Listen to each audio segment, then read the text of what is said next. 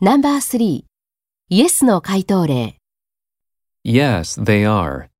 Children are being given a lot more freedom, and parents don't punish them as much as they used to. As a result, many of them are not learning how to behave themselves properly.